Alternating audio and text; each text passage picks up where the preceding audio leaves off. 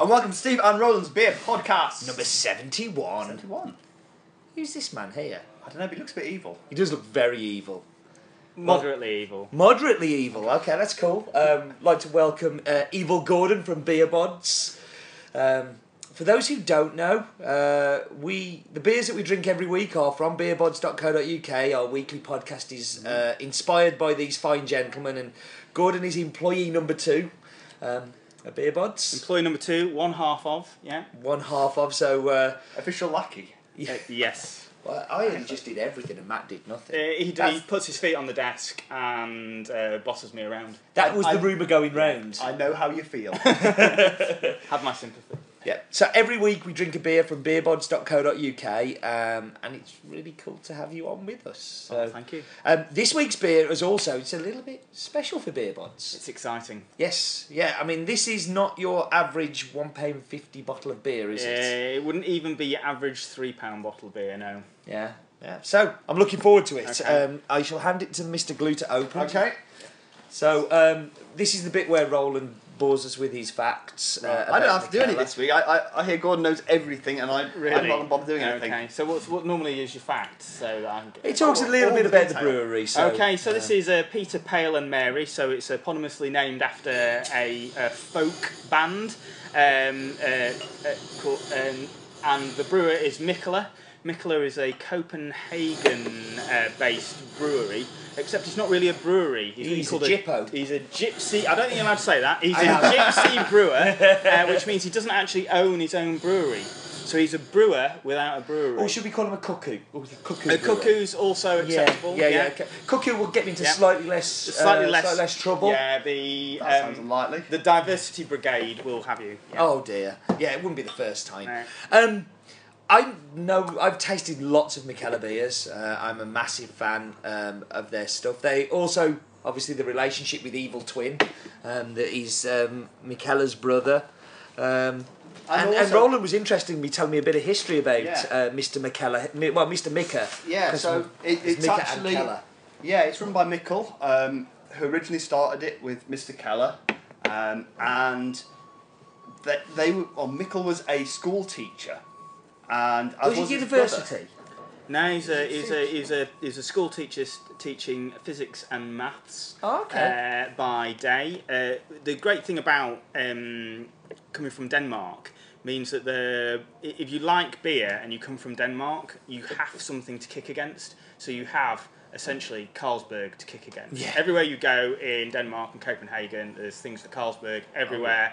And so Mikkel didn't like Carlsberg, wanted proper beer, was getting stuff from uh, all over uh, Europe and the rest of the world, and formed his own little beer club. That became a bottle shop. He was still a school teacher at the time. He then started dabbling in homebrew.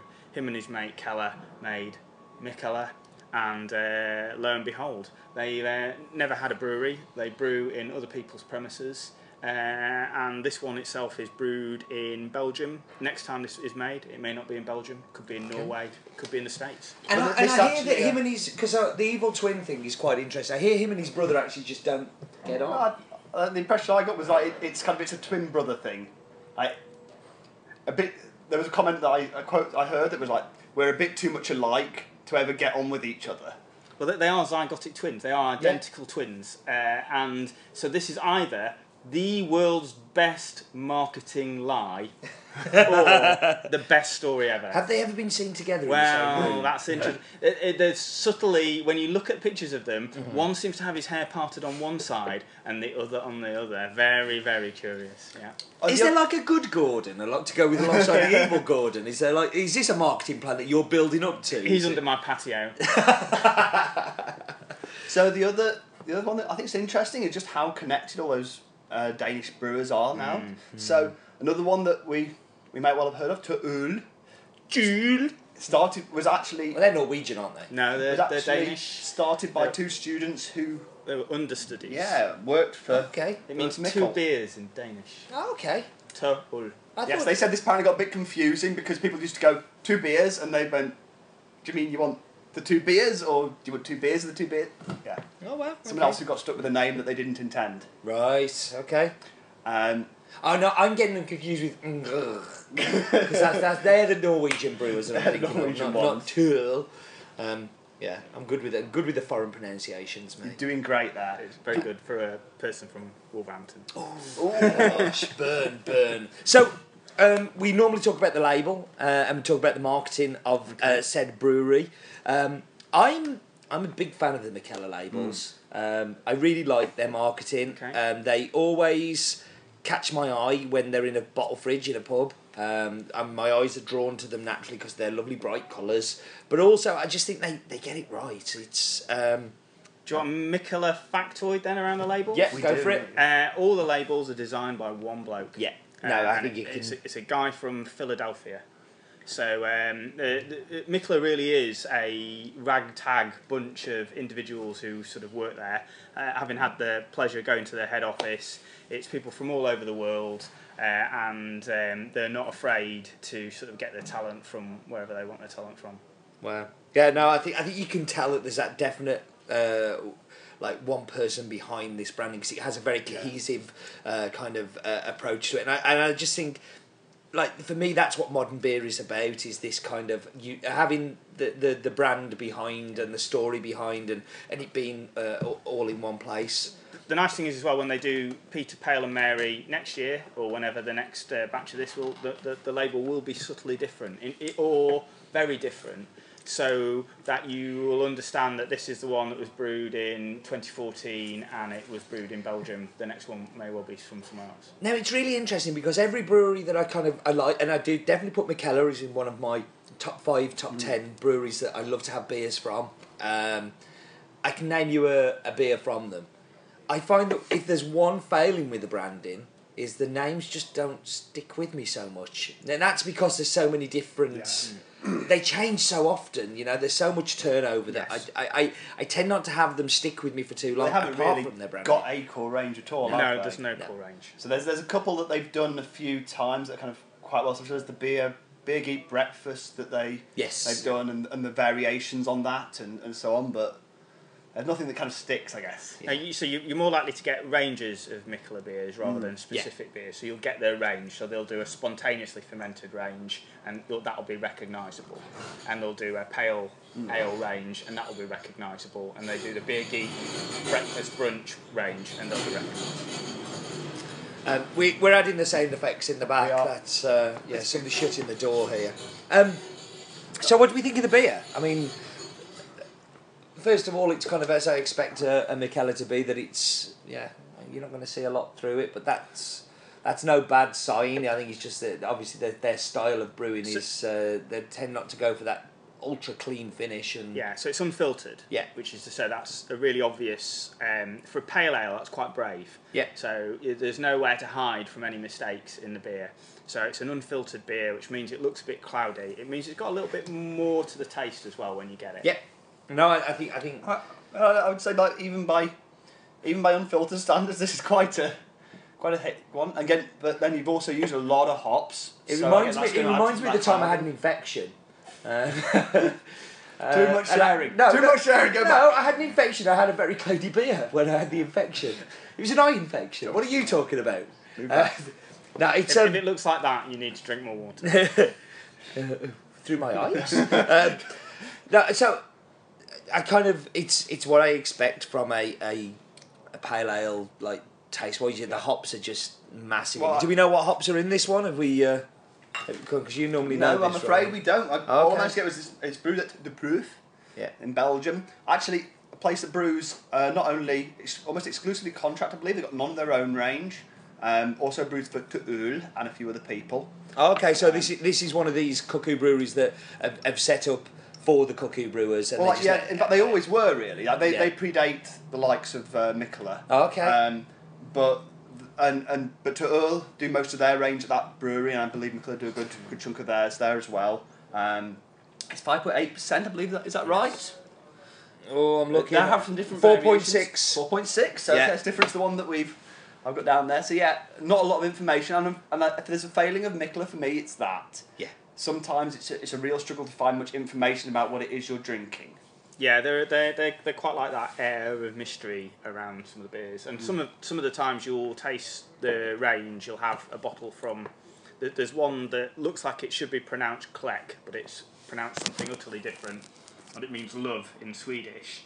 And every time I've had that, it's tasted markedly different. You know, so I, I think the the while some brewers strive for a consistency across a beer all the time, uh, Mikkeller is a bit more about development, and I think that's why you'll get variances in w- what you're expected to get out of it. Uh, for me, this this isn't so much like tasting like a, a pale ale. It's very much a Mikkeller pale ale. Yes, yes. Like it, it's it's hops beyond hops. That- It's an it's an extreme of it's an extreme of beers. Isn't This it, is not a ultimately? Sessionable pale ale, is it? No, and I, and I think if I think I think I'll be interested to see what happens on Beer Bods on the on the Twitter feed this week because um, I think a lot of people will hate this. Yeah. I honestly do. I think no, so. I, th- I think they're no no. To pull You that love back, it though, don't you? I feel like I have died and gone to heaven with this kind of beer because I love Mikkeller anyway, and and I also I love pale ales, and this is my perfect pale ale. It's super hoppy, it's punch you in your face. There's no subtlety whatsoever. Um, it is really kind of full on flavour. Um, which is which is fantastic, but it's also an intelligent beer. You can tell it's been brewed by somebody who knows what they're doing and have tried to achieve a certain goal, um, and and I think they've achieved it like easily. I think if you if you get any uh, beer and it just tastes like somebody else's version of the same, you that's wrong. Mm-hmm. Uh, what you are expecting is a pale ale plus. Yes, In this case, you get a very hop forward one, but not too massive on the nose, but definitely Yeah, bitter in the palate. beautiful Well, fruitiness actually, to it as well. A beautiful like Yeah. peach and kind of apricot flavour going on in there. That it just is. It's immense. It's, See, I I would I would reckon that the IBUs aren't actually massive. It's very much in that pale ale. The bitterness is actually quite low, but the hop flavour, yeah. Like actually, it's more sharp, citrusy, fruity, but really intense. Yeah. Yeah, I, I, I think the it's easy to get quite carried away with the IBU thing and the IBU wars that uh, that go uh, Yeah. on in especially with this sort of brewer. But actually, there's a really clever balance in here, and I think that's Because it really was a thousand IBU. You had Yeah. your thousand Yeah. IBUs. See, that's yeah. one of my favourite beers of all time. I love but it's that. But again, it's a bit of a it's, it's a bit of a misnomer because if it was a really it was a thousand IBU, Well, you with don't nothing taste- else, yeah. you you would gag. But also, you don't take. I Yeah. think you said like over two hundred and fifty. Is it something two hundred? That you actually don't. It's very difficult to register those flavours on the palate anyway. Still has and to be also, yeah, balanced. yeah, the, Yeah. The, the the style of beer and stuff makes a big difference to what that number means, the body and all the rest of it. It alters your perception a And, huge and amount. Mikkela's done the um, the the green beer recently, haven't they? It's, um, Oh, did they do the They green did. hop? Yes, one. yes.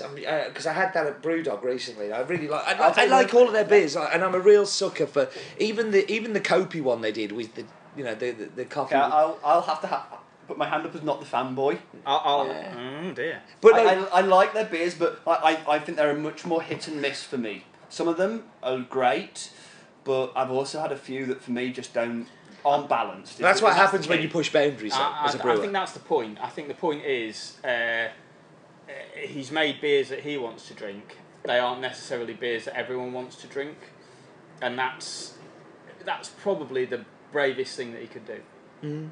Yeah, I'm brave or stupid. I, I, I'm, I'm even over. Yeah, like I, I guess I, I don't want to go. I, I always feel a little concerned if I would pick up a, a beer because I'm putting down quite a bit of money. Yeah, And I, I know that there's a good like it's a 50-50 chance whether it's going to be wow that was delicious or I had one sip and it's gone in the bin now. Okay, so a different measure of the brewer then, because I agree. You know, you do have to put down coin to get Mikkeller bottles. If you saw Mikkeller on draft somewhere, would you walk past it?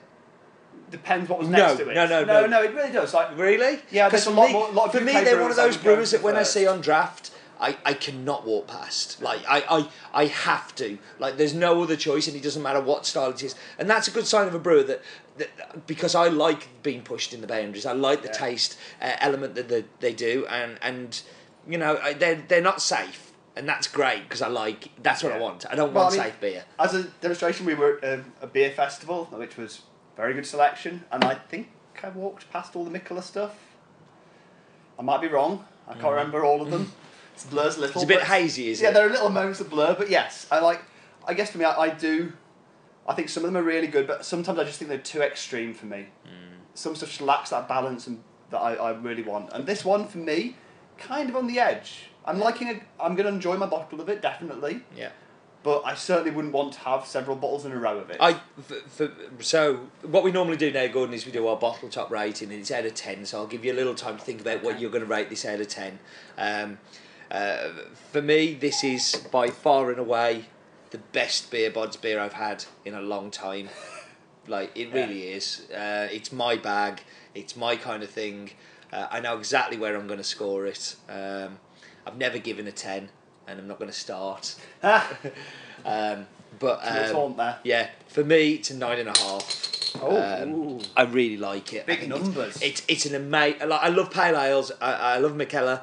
I, I, I love the beer. I think it's everything I want in a pale ale. I want hops. I want flavour, um, and I don't want it to be stupid percent alcohol. And he's managed to achieve all of those things. So I'm very happy. Well, I'll go next and we'll leave, leave Gordon the final words on it. For me, it's very tasty, there's loads of punch to it, but I think there's a bit too much punch, um, and I think the hops aren't as much kind of as delicate as I would like. It's a bit in your face citrus. Roland does struggle with tasty. He has a real problem with tasty things. he likes things to be untasty. me, yeah, I like it. I will certainly enjoy my bottle, but it's not going to be right up there. I'm going to go eight and a half. That's that's high score for Roland. That's very high for Roland. I certainly will not turn down a bottle if I spot one again. Well, I feel very controversial now uh, because I think this is a fantastic beer. I think this is certainly what Beer Bods is about. It's about making people aware of new, interesting, and exciting beers. Beers that they wouldn't normally taste. Beers that they might not see in places, in pubs, in supermarkets, etc. Um, but it's not Mikkeller's best. So um, Yeah. I think maybe because I know what else is out there, uh, I'm, I'm going to say it's an eight, but it's a good solid eight.